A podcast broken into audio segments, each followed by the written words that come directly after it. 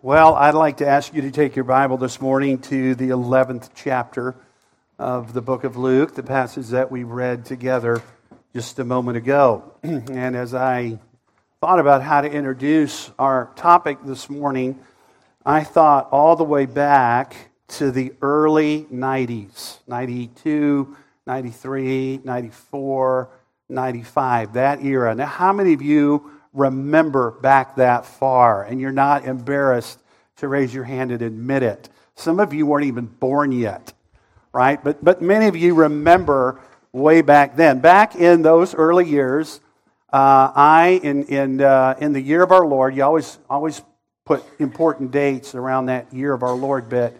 So in the year of our Lord, 1986, I got married. And then, right after I got married, we, Beth and I, made a visit to a little church not too far away from here in the thriving metropolis of Pelzer. How many of you know where Pelzer is? Anybody know where Pelzer is? It's, it's maybe all of five, uh, six miles from here. The Oldenburgs actually live in Pelzer or around the Pelzer area. And so we went down to this little church in Pelzer that called up the office where my wife was working because they were looking for a preacher to come and preach on Sunday. And so, long story short, Beth and I went. We had a friend that and his wife that went with us, and we went down to this little church uh, in Pelzer, and we walked in the front door of the church. It was in a little trailer park up on a hill, and we walked into that church, and, uh, and there were seven people there that morning. Everybody brought their own chair from home. So I want you to imagine walking into this building and looking at a collection of chairs that you brought from your house. You might have a lawn chair, you might have a kitchen chair. There was an actual La-Z-Boy recliner that somebody brought and would sit. And I remember when she would sit in that chair, she'd pop out the little thing on the leg. And, and so, and uh, yeah, so that was our, our first uh, encounter there. Right after that, we went to lunch, and on the way to lunch, I told Beth, We're, we're, we're going to go to lunch, we're going to have lunch with these nice people, and then we're never coming back. And at lunch, the gentleman took us to lunch was the elder of that church, and he said, Well, he said, Brother Sam, we voted and it was unanimous. I had no idea I was candidating. I didn't go there to candidate, I just went there to preach. And so that began a, about a six year journey where I became the pastor of a little church in Pelzer, South Carolina. And we learned a lot of things in that little church. During those years, there were uh, comedians that made their name in the broader world. How many of you have ever heard of Jeff Foxworthy? Anybody ever heard of Jeff Foxworthy? You might be a redneck if. Well, he got some of his jokes from our church. Jeff Foxworthy had a friend named Bill. And Bill did a comedy routine that he introduced in the early 90s called Here's Your Sign. Remember that little comedy routine?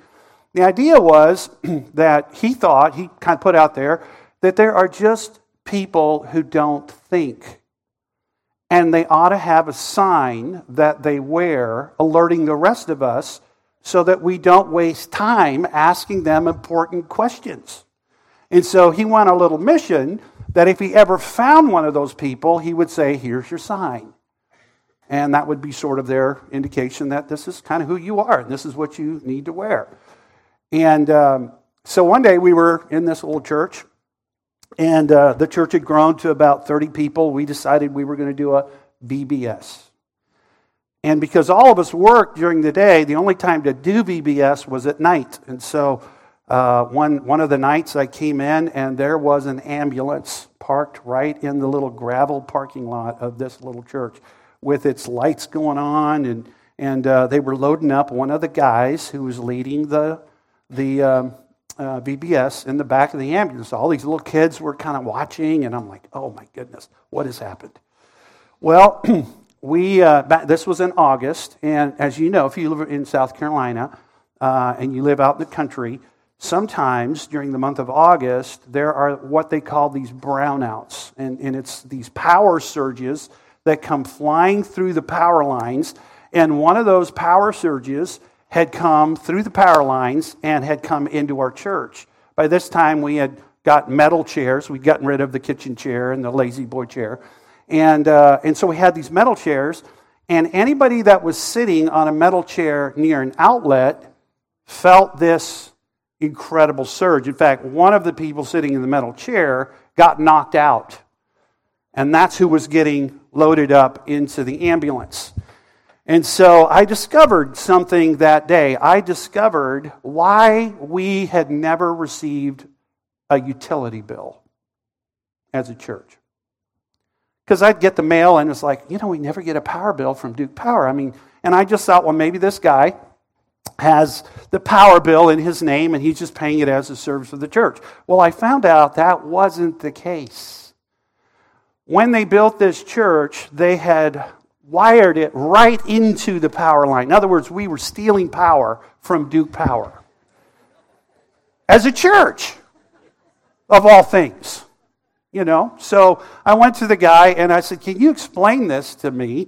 And he said, As only you, you know, if you live in the South, he, he said, Well, preacher, that's what they call you in the South. Well, preacher, the Bible says all power belongs to the Lord. I mean, I didn't think the Lord should have to pay for power that was already His. I thought, here's your sign. uh, you know, sometimes when you read the scriptures, you find people having encounters with Jesus that are almost to that level. And we're going to encounter that here in Luke chapter 11 as we wrap up the journey that we've had now for 10 weeks as we've made our way through the 48 verses that make up the little book of Jonah. And we have observed that the brevity of the book, it's a brief book, it's a beautiful book, it's, it's carefully constructed. The brevity and the artistry of the book do not mask its powerful punch. Because the book of Jonah has a very powerful punch in the life of the reader. And that's exactly what Jonah intended to do when he wrote that book many, many years after, potentially many years after he experienced what was uh, what we've read in the book. Jesus used the story of Jonah almost eight centuries later in his ministry on three separate occasions. Well, actually, two occasions if you take uh, Matthew 12 and Luke 11 as referring to the same event. But three different times in our New Testament, we are going to read about Jesus referring to Jonah. He does it in Matthew 12, he does it here in Luke 16, and he does it again in Matthew 16, verses 1 through 4. And every time he refers to Jonah, he refers to Jonah by addressing the people who he's talking to, and he says to them, You are an evil generation.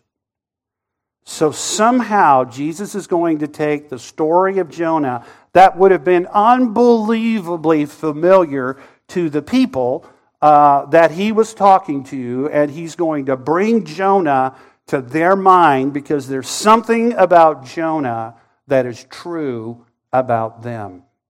And that's what I want to make sure we don't miss as we say goodbye to Jonah. That God put Jonah in our Bible not just to give us an amazing story that is memorable. God put Jonah in our Bible so that Jonah would do something in our life. And the thing that God wants Jonah to do is not easy. The people that Jesus was talking to were like Jonah. The truth that Jesus was communicating to them, like the truth that he communicated to Jonah back in the book, was not a hard truth to understand. The issue was not that this was such a complicated truth that we really can't understand what you're trying to tell us. Jesus, could you be a little more clear? Could you give us a better story? Could you kind of lay it out a little in a different way? Could you say it differently? And maybe if you could say it just a little differently, we could understand it. The problem had nothing to do with the comprehensibility of what Jesus was saying to them any more than when God came to Jonah and says, Jonah, I want you to get up and I want you to go to Nineveh and, and I want you to go there and preach the preaching that I'm going to give you because their great evil has come up against me. And Jonah knew exactly what God was calling to do. And if the truth be told, most of the times when we find ourselves running like Jonah did, it isn't because we didn't understand what God was asking us to do. Our problem typically is not that the truth that, that God is bringing to bear in our life at that moment is so difficult. If we just knew better Hebrew, if we could just figure out Greek, maybe we could get to the root of this truth. That, that's not our problem. Our problem is not understanding the truth. Our problem, more often than not, is that the truth is offensive to us.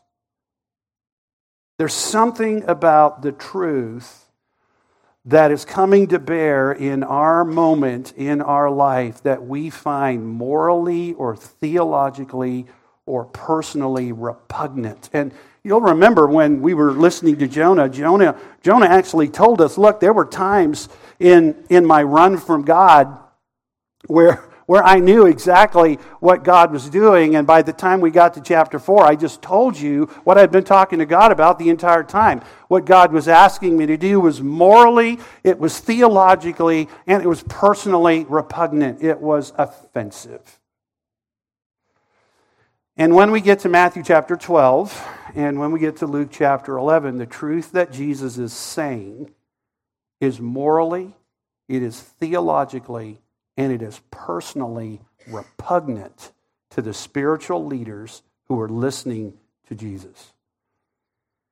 You say, well, Pastor Sam, they were Pharisees, they, they were scribes. Of course, they were the religious, educated people of the day. Can you think of religious, educated people in our day who might be at Palmetto? Can you think of people who have studied the scripture formally for a period of time. Can you think of people who may have actually taken the time to, to sit through entire semester long courses on the scripture? And I think we all could nod our head, right? And so I want us to really feel the weight of what Jesus is actually doing here when he looks at religious, educated people who were highly respected. The Pharisees and the scribes in Jesus' day were highly respected. They were the, they were the religious people that the, the population would have embraced. If you looked in Israel and you went to the common person and you said, Now I want to know who, who among you loves God, they would all point to the Pharisees and they would all point to the scribes. And if you ask them, well, who are the ones who are the hypocrites? They would all point you to Jerusalem, and they would say, now, if you go to Jerusalem, there's a crowd of people that live in that temple, and they own the temple, and they are the Sadducees. They have bought that office, they found their way into that office, and they are, they are, are not really concerned about the law of God as much as they are about making money off the sacrifices that they do. And so this is the lay of the land when Jesus was talking. So when we come to this passage, we are looking at religious people who would have been highly respected, who would have been viewed by the population as people who knew God, who understood God's word, and who were living according to it. And by the time Jesus is done, he has looked at these people and he has said to them, You are an evil generation. Throughout Luke 11, he's actually going to pronounce woes on them. And so, this is why I think this morning, as we look at this sign, we need to make sure that we don't so quickly pass over it as simply being what Jesus did to rebuke a group of people in the New Testament. Maybe there's something that the Spirit of God needs to do in my heart as your pastor. I can't speak for you, but I can speak for me. Maybe there's something God needs to do in me. In spite of all of the time I spend in the Word, in spite of all of the background that I have in understanding and all of the resources that fill up my office, maybe there's something God needs to do in me. And maybe there's something that God might want to do in you.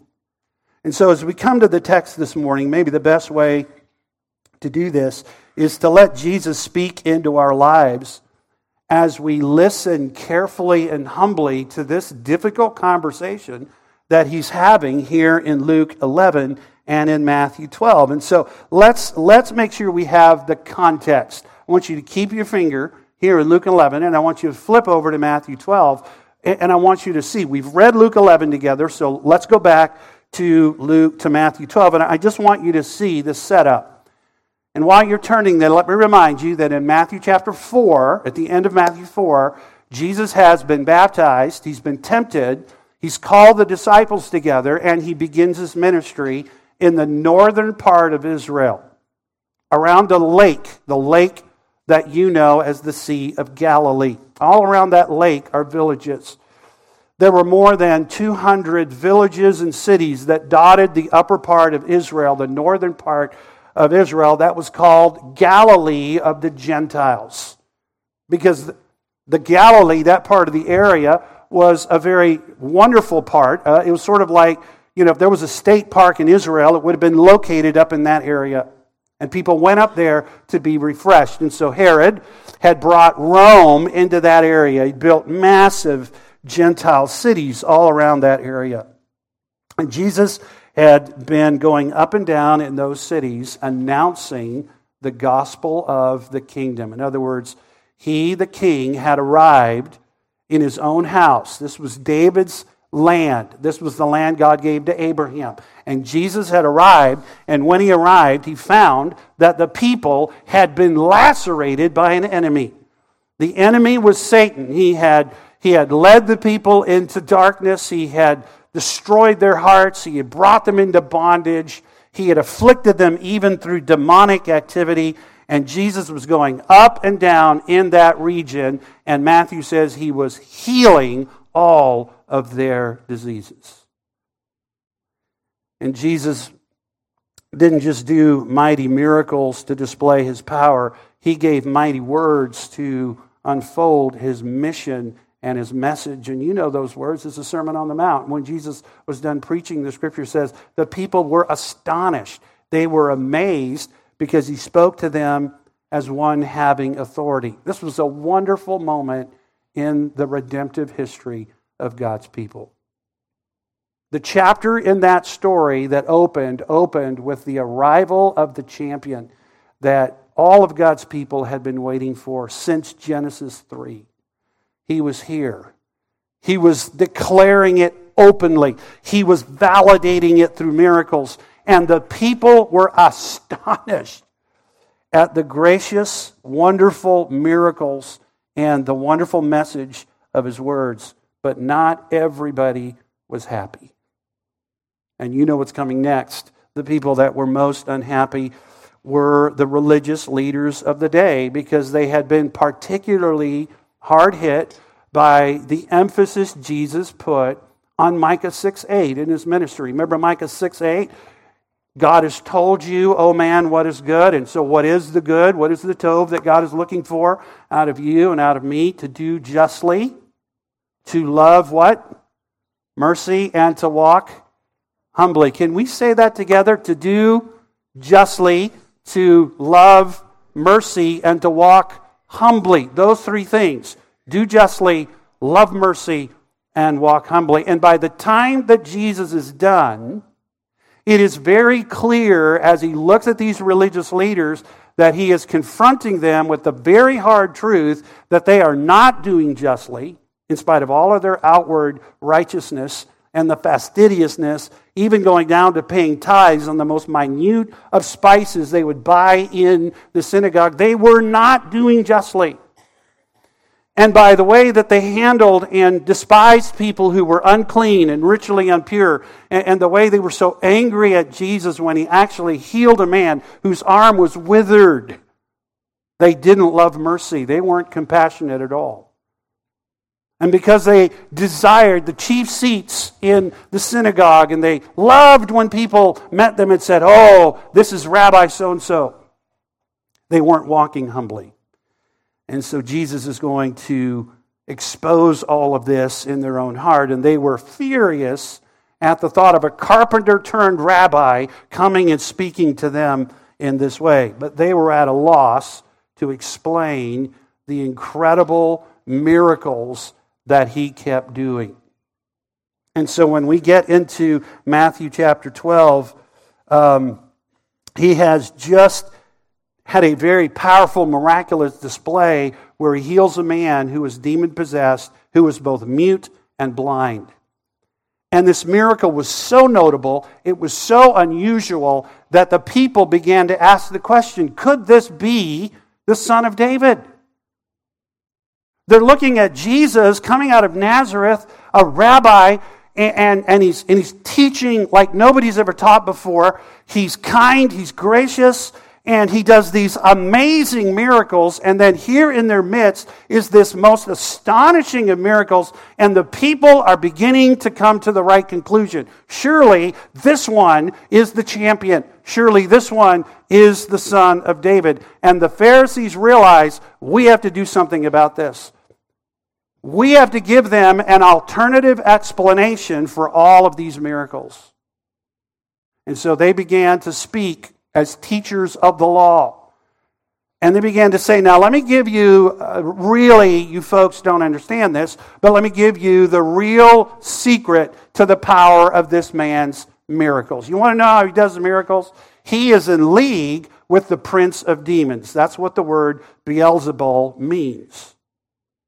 Jesus is doing what he is doing by the finger of the prince of demons. The idea of by the finger is the idea of the source of power. You remember in Pharaoh's day, Moses would come in and do miracles, and then uh, the, the magicians would, would do the miracles as well. And then they finally got to a miracle that Moses was able to do, and when the magicians weren't able to replicate that miracle, they looked at Pharaoh and they said to Pharaoh, Pharaoh, there's only one explanation for this. That man Moses is doing what he's doing by the finger of God. That's in the book of Exodus, chapter 8. And that's what Jesus is talking about here when he refutes these Pharisees. They have come right into his midst and they've observed what he's doing and they've seen these notable miracles and they're beginning to realize these people are starting to conclude something that we can't afford to let them conclude. And so we've got to give them an alternative explanation. And so here's how he's doing all those miracles. He is in league with the prince of demons, and he is doing all that he's doing by the power that the prince of demons gives to him. This is blasphemy, really, of the highest order, isn't it? And that's why Jesus looks at these leaders and he says, When you blaspheme in this way, you blaspheme not against me, you blaspheme against the Spirit of God that is on me. That's the whole reason in that chapter he quotes Isaiah and the Spirit of God being on him. And so here is this undeniable miracle. And as soon as he's done doing that, he goes into their synagogue and he does another miracle. There's a man whose hand is completely withered up, and it's been that way since birth. And the Pharisees say, Now, what are you going to do about this? It's the Sabbath day. You can't heal on the Sabbath day. And Jesus says, Well, let me ask you a question. Have you not read? What happens when a man has a sheep who falls into a ditch on the Sabbath day? And everybody knew what happened when a man's sheep, his source of livelihood, fell into a ditch on the Sabbath day. You went in and you pulled that sheep out. And Jesus looks at these Pharisees and he says, Isn't a man worth more than a sheep? And then he said, Now, what, what do the priests do on the Sabbath day? Aren't they violating the Sabbath day when they slaughter an animal and they burn it? Somebody has to make a fire. Aren't they breaking the Sabbath day? Don't they profane the Sabbath day as priests? And the answer is, of course they do, but they're priests. This is the point of temple worship. And so Jesus is looking at these men and he is rebuking them and he is exposing something about them that was true in an earlier prophet named Jonah. They have a very different heart than God's. They lack compassion. Jesus said, Do justly, love mercy and walk humbly. And so Jesus looks at these men and he rebukes them. And after the rebuke, they come to Jesus and they demand a sign. So if you're really who you say you are, then give us a sign. And you want to step back and say, Are you kidding me? He's already been giving you signs. How many more signs do you want? I mean, he's, he's healed people, he's opened blind eyes, he caused lame people to walk. You guys were there when they opened up the roof and they let that guy down in. He walked on water. I mean, he's even raised the dead. How many more signs do you want? And so Jesus looks at this generation that is demanding a sign, and he says to them, The only sign that is going to be given to you is the sign of the prophet Jonah. So that brings us to three important things that I want us to understand about that sign so that we don't miss the lesson that God has for us as we listen in to the lesson that he's trying to give to these religious leaders. And so, maybe the first way we can understand this is to sort of divide up these three big ideas around three personalities that are in our story. There's Jonah. So let's start with Jonah, the sign. And I would suggest that maybe we could look at Jonah and sum it up this way mercy resisted. Mercy resisted. And in Matthew 12 and, and in Luke 11, Jesus is coming along and he is saying to them, Here's your sign. You want a sign? Here's your sign. It's Jonah. Now, of all of the Old Testament prophets, why did he pick Jonah? Now, remember where he was. He was in Galilee, and right where he was was about a four mile, five mile walk to the city of Nazareth where he was raised. The prophet Jonah came from a little village called Gath Hepher. Gath Hepher is Nazareth. Remember where Jesus was, was coming out of Nazareth and somebody said, Can anything good come out of Nazareth? The idea was Nazareth is a nothing town. And out of that nothing town had come a prophet named Jonah. And Jonah had been sent to Gentiles outcasts, wicked, immoral people. Jesus had been sent to outcasts, to wicked, immoral people. And Jonah had a big problem with that. Jonah was like, This is morally and theologically nonsensical. How can you morally take the kind of mercy that you're talking about and give it to people who have done that? And the Pharisees were constantly coming to Jesus' disciples, or they were coming to Jesus himself, and they were saying, How can you do that? How can you hang out with him? How can you hang out with her? What in the world are you doing around those kinds of people?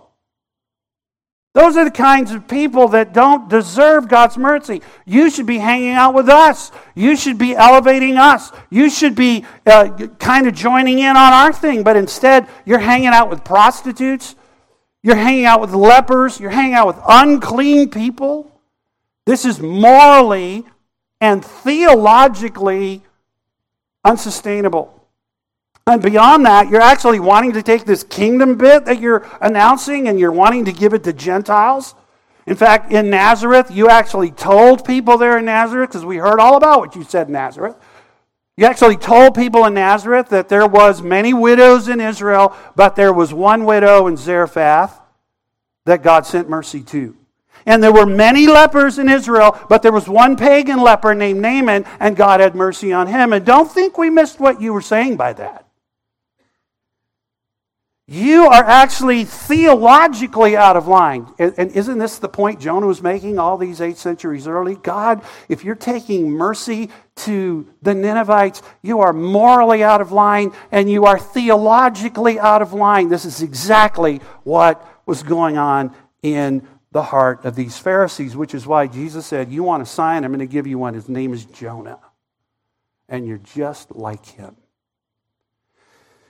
Like Jonah, they were willful sinners in desperate need of mercy, but they didn't even know it. And Jonah says, Now remember my book when I was writing you my story? I wrote you four chapters, and we got to the very end, and I kind of looked at you, and we looked back on my story, and I said to you, You know, the person in the book that needed the most mercy was not the sailors. The person in the book that had the hardest heart was not the Ninevites. The per- Remember when we were talking about this? Is Jonah talking to us? Remember we were talking about my story? The person that needed the most mercy in the book was me. And by the way, it may be that that's where you and I are. The people who need the most mercy, the person who needs the most mercy is often me. And that's really hard to embrace, isn't it? Because it means that we have to look and, and come to assess ourselves properly. Like Jonah, they were spiritual leaders who should have understood God's plan. Right in Matthew 12 and again in Luke 11, Jesus is going to refer to Old Testament scriptures that make clear that this kingdom that he came to announce was for the Jew, but it was also for the Gentile. And they had a huge problem with that. They couldn't see that this, this they, they were opposed on, as we said earlier, moral and theological grounds. How could God extend people mercy like that? And then and Jesus, how can you go around breaking the very laws that we teach people have to be obeyed? I mean, look at your disciples. They're running through the field on the Sabbath day of all days, and they're picking grain. They're harvesting. And they're breaking the law. And Jesus said, Well, haven't you read what David did when he was hungry on the Sabbath day? And got real quiet. And look at you, Jesus. You walk right into the synagogue, the place of worship, on the Sabbath day. And when you should have been praising God and listening to the Torah and listening to one of us explain it to you, you're over here messing with some dude with a withered hand. He's had that hand forever. And surely you could wait till the proper time to heal that withered hand. It's not like he's going to figure out, oh boy, another day with a withered hand. He's had that withered hand forever. And Jesus said, now wait a minute. He's not a sheep, he's an image bearer. And if you wouldn't look at a sheep and leave him in the ditch and say to the man, Look, I know he might die there, but it's a Sabbath day, so you know what? If you die, you die, but don't touch the sheep. You bring the sheep right up. And these Pharisees are looking at Jesus and going, You are not just teaching theological inaccuracy, you're actually a lawbreaker. You're breaking the Sabbath. And Jesus looked at them and he said, I want you to know something. The Sabbath was made for man, not the other way around. God didn't create the Sabbath and say, No, I got I to create some people to keep it. He created image bearers, and the Sabbath was supposed to be a gift to them. You've turned it into a burden that they can't even bear. And that's true today. You know, I was just over there in Israel. Uh, I hope we can go as a church uh, in, in, the, in the very near future. But one of the things that happens in Israel at sundown on Friday, the entire country shuts down, or at least the religious cities in the country shut down. I've been in Jerusalem on the Sabbath and it's empty, it's quiet, the stores are shut. I've been over at Joppa on the Sabbath and everything's open. Because this is a port city full of people that are like uh, somewhat Gentile in their component, and they don't really give a rip about the Sabbath. But in the city of Israel, everybody cares about the Sabbath. You know what you can't do on the Sabbath if you're in a hotel? You can't ride an elevator on the Sabbath day. Too bad if you're on the 14th floor. Because if you punch a button, you're creating a spark, which means you're making a fire, which is against the Sabbath day. So, how am I going to get around that if I'm an Orthodox law keeping Jew? And the answer is I'm going to create a Shabbat elevator. And you know what the Shabbat elevator does? It stops on every floor. Too bad if you're on the 21st floor. You got 21 stops. You ever been, been there?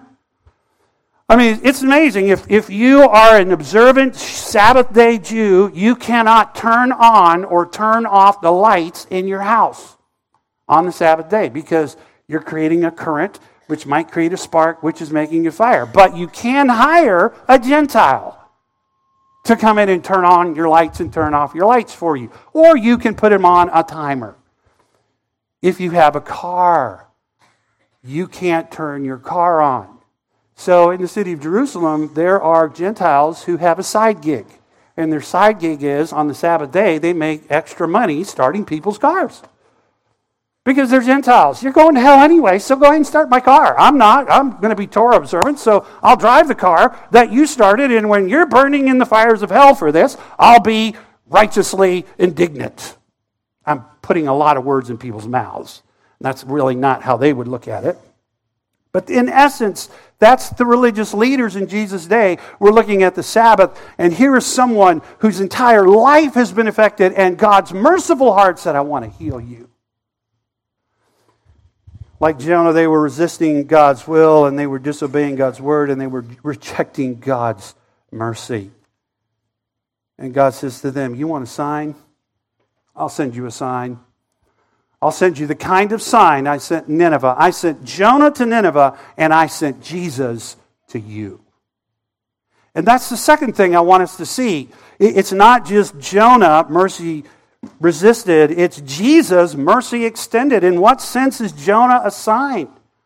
Jonah appears in the most wicked city on the planet of his day. He shows up, and it's like he came out of nowhere. And when he got there, he started talking about a God that everybody had heard of. Every Ninevite had heard the stories of what this God had done to Pharaoh and to Pharaoh's armies. Every Ninevite had heard about this God and what he had done to the Canaanites. In fact, by the time Jonah comes, there have already been Ninevite armies, there have already been Assyrian armies that have come into the northern kingdom to bring tribute or to pay tri- or to extract tribute for them. So they knew about Jonah's God. And all of a sudden comes this man, this prophet, in the middle of their city announcing a message from God. And all of a sudden, in the cities of Capernaum and Jerusalem comes another greater prophet who appears, and he has a message for them from God. And it's a very similar message repent, lest you likewise what? Perish. Jesus becomes the sign. He said, The only sign that will be given you is the sign of, God, uh, of Jonah. Just like God sent Jonah to Nineveh, God has sent me to this generation. It's interesting that Jonah performed no miracle in Nineveh. There's no record of Jonah ever doing a miraculous sign in Nineveh. He himself was the sign. And here is Jesus who did something Jonah didn't do. He did miraculous miracles, and these people come back to him and they still demand more. We don't believe you give us a bigger and better sign. And Jesus looks at them and he says, The biggest sign that God has ever given you is me. I am your sign. And this is all validated in Matthew chapter 12, verses 38 through 40, by, by the fact that what happened in Jonah's day should be happening in Jesus' day. Jesus says, Now look, you want to understand the sign?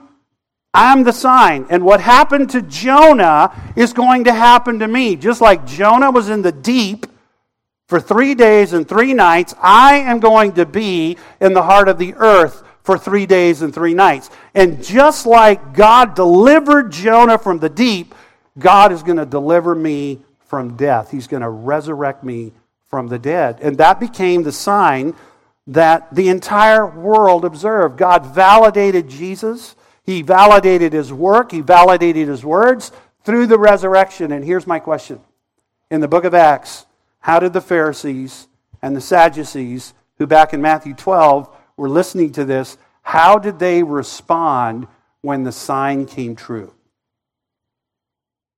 Did they fall on their knees and say, Oh, this, Jesus, you were right. You said that you would be in the heart of the earth for three days and three nights, and that you would raise from the dead. And, and just like God delivered Jonah from the deep, God has delivered you from the dead. And, and so we were wrong. We repent. Is that what happens in Acts 4? Is that what happens in Acts 5? Is that what happens in Acts 6? And the answer is no. These Pharisees become even more committed to their mission of eradicating Jesus and persecuting his followers. Jesus said, I am the sign. And the sign that I'm giving you is the sign of my resurrection. The fact that I raised up from the dead, that God raised me from the dead, validates every lesson I've taught you. It vindicates every claim I've made. And it lays out for you your response and your responsibility to the truth that I have been giving to you. And then he looks at them and he says two things. He said, On the day of judgment, the men of Nineveh are going to stand up and they're going to condemn you. And they're going to, they're going to condemn you because when Jonah showed up, a reluctant, prodigal prophet showed up in their midst and preached just a one time message of repentance, the entire city repented. And when somebody greater than Jonah came from heaven and stood in your midst and for three years taught you and appealed to you and prayed for you and served you and preached to you, you refused to repent. And then he says, Now there was a queen, the queen of the south, the queen of Sheba, who heard about the, the fame of Solomon, the wisdom of Solomon. And she journeyed from her far country all the way to see for herself the wisdom. And when she got there, she embraced the wisdom. And on the day of judgment, she is going to rise up and stand next to the men of Nineveh, and they are going to condemn you because she will say to you, Somebody wiser than Solomon, the wisdom of God personified, stood in your midst, and you rejected. You and I sit here and we shake our heads and we're like, Wow, unbelievable. And Jonah and Jesus would both turn around and look at us and say, Now, let me ask you a question. Aren't you doing the same thing? Aren't you doing the same thing? I mean, how many times in your life has the Word of God been clearly taught to you? And some truth that the Spirit of God began to put in front of you, you just kind of said, Well, I'm not going to talk about that. Remember when Jonah and God weren't talking? And the captain of the ship comes down. he's like, Jonah, I don't know what's happening. Where there's this incredible storm that has risen up. We know it's demonic in nature, it's spiritual in nature. Can you talk to your God? And Jonah's like, Well, one, but the problem is my God and I aren't talking right now. We're not on talking terms. Have you ever been where you're not talking to God because you're upset with God about something He's done in your life? Or something he's permitted, and you're like, theologically, this should never have happened to me. Morally, this should never have happened to me. God, this is unfair. It's unjust. And so when, when you let this stuff go on in my life, don't come over here and talk to me about this stuff. Don't, don't come over here and talk to me about this or that or the other, or about this command or that command. Don't come over here and talk to me until you fix this thing that you allowed over here that is so difficult and it is so offensive to me, and I can't understand why you would allow this to happen. And Jonah says, Now, wait a second. Remember that booth I sat under out there? You're coming to my booth. You're going to sit next to me and we're going to have a, ch- a chat about this because that's exactly what I did. That's exactly what these Pharisees are doing. And if the truth is actually known, you and I actually do this more often than we care to. Has God ever done something in your life or allowed something in your life that is so difficult and is so painful you can't hardly bear it? And you come before God and you beseech God to take it away, like Paul beseeched three times for God to take away the thorn in the flesh, and God says, No, I'm leaving it there because that is how my strength is going to be made perfect in your weakness. And you hold your hand up to God and you say, Well, if that's the way it's going to be, then fine. I'll come to church, I'll sit in church, but my heart is brittle. Because I don't want that in my life. And for you to come and talk to me about this or that or the other, we're just not talking about those things. So I'm going to be there, but I'm going to be distant, I'm going to disengage, and eventually what's going to happen is you're going to depart. Or maybe there's something that's going on around you. Maybe there's somebody that, that that God has chosen to show mercy to, and you're going, that should never have happened. God didn't show me mercy like that. God brought judgment in my life, and I can't believe He would do that. And the next thing you know, you and God are having a Jonah moment. and Jesus says to you, I'm going to give you a sign. The sign is Jonah. So let's end with the final thing, and that is mercy received. Mercy received. Right in the middle of all of this story, Jesus says, Now, let me give you a little parable, and the parable is very simple. I'm going to tell you a story about a strong king who had a mighty army, and he came and he occupied a house, and he buttoned the house down, and he put all his treasures in the house, and he was safe and secure until a stronger man came and unarmed him. And in the story, the original strong man who came in and secured the house is Satan. And a stronger man has come. His name is Jesus. And the entire original first part of Matthew is Jesus going up and down in the house that Satan has occupied, cleaning the house, healing the people, banishing the demons, and by the time he's done, the house is swept clean. And Jesus is looking at the Pharisees and he is saying, I have come, the kingdom is here, I've swept it clean, but you have to embrace the truth. I am the light. You have to embrace the light. Because if you don't embrace the light, what's going to be in you is darkness. That's the whole idea of the light darkness part of the story. And, and if you reject me and you remain in darkness, then that house is going to go back to bondage. It's going to be worse at the end than it was at the beginning. And while Jesus is telling the Pharisees this incredible story with this hard hitting moment of truth, there is an unnamed woman in the crowd. And she is so blessed by what she's hearing. She's so excited that Jesus is here. Maybe she saw a miracle. Maybe she was related to somebody who had experienced the incredible mercy of God and she can't contain herself anymore. And she just shouts out from the cloud Blessed is the mother who bore you and the breasts that nursed you. In Jesus' day, that was one of the highest forms of praise that you could give to somebody.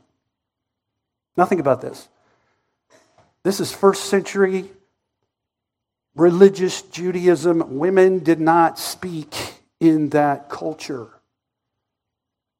And they especially didn't speak publicly, and they especially didn't speak in ways that countered what the religious establishment had said. The religious establishment had just said about Jesus, he's doing what he's doing by the finger of the Lord of demons. And this woman's going, No, no, no, no, no, no, no. That's not at all what's going on. She is so overcome by what she is seeing and what she's experiencing that she can't keep silent. And she just raises her voice and she says, Bless you, Jesus.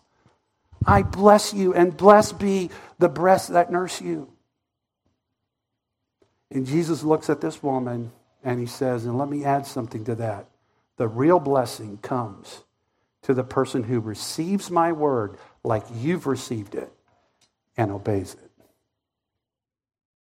And so I want to end this morning by asking you this question Are you like that woman? Or are you like the Pharisees? Sadly, in my own life, there have been many more times that I've stood in the place of the Pharisees and said, Well, Jesus, you can't do that. That's not right. That's not just. That's not fair. You can't. I'm not, I'm not for that. I'm not going to have anything to do with that. And Jesus says to me, You know what? Look at your heart. that compassion that is such a part of my heart is not in yours. You talk about loving justice and you talk about loving mercy and you talk about walking humbly, but when you look at your life, Pastor Sam, you're not humble. You really don't love mercy. And I can show you five places where you're not doing justly. And I'm like, well, Jesus, let's not talk about that right now. Because actually, we need to go to Nahum, because next Sunday I got to preach on Nahum. So I don't want to talk about this. Let's go. What's Nahum's name mean? Oh, it means comfort. Oh, he comes from Capernaum. Ooh, that's Capernaum. Ooh, you know, and, and Jesus is going, no, no, no, no, no. Okay, that's great. You can, you can sit there and write your little notes on your little papers and all that you do in your office, but I want to talk to you about justice because right here you're not just. And I want to talk to you about mercy because you have had no mercy in this case. And I really want to talk to you about humility because I'm just telling you, as your Lord, you're not humble. And I'm like, well, you know, Father, I'm, I'm, I'm, sorry, but I really need to look at the Greek word here because my Greek's a little rusty and I got to get this commentary. And, God's like, okay, do your, do your little thing, you know, whatever you want to do over there. I'm not blessing that. Because what you're doing is avoiding the conversation that I am having with you. And so until you are ready to talk, you're going to sit over there and get all the cool stuff you want to get out of your commentaries, but it isn't going anywhere because this is the conversation I want to have with you. And then, if that's not bad enough, Jonah shows up and goes, Hey, he's right. Trust me, I lived on the hill in, in a little booth of my own making and, and you got to talk to him. And by the way, that's where you live. It's not just Pastor Sam, it's you. And in the middle of all of that, studying, God says, Now let me show you somebody. I never would have thought of this person. I never would have picked, you know, I've read this narrative for scores of times and it never jumped out at me until this week. God says, I want to show you a woman. You don't know her name. You don't know her background. You don't know anything, but I want to tell you about a woman. Here's a woman, here's what she did. I just want to praise you, Jesus. And I want to bless you for who you are and for what you're doing. So, my question to you this morning is this Are you willing to be the woman? Are you willing to be the woman? Lord, thank you that we can come to your word and it can speak truth to us in very direct and powerful ways. Lord, we've taken a little more time this morning, perhaps, than we should for this passage, but we ask that it would not have been wasted time, that it would be time that your word could do the work in us. You know, maybe you're here this morning and there's an area and you and God have been wrestling with for a while. Would you come to the Lord and just say, Father, help me to be that woman? Help me to surrender. Help me to submit. Help me to do what Jonah did at the end. Help me to do what Jesus wants me to do. Help me to submit and to surrender and to embrace. And Lord, would you help us do this in Jesus' name? Amen.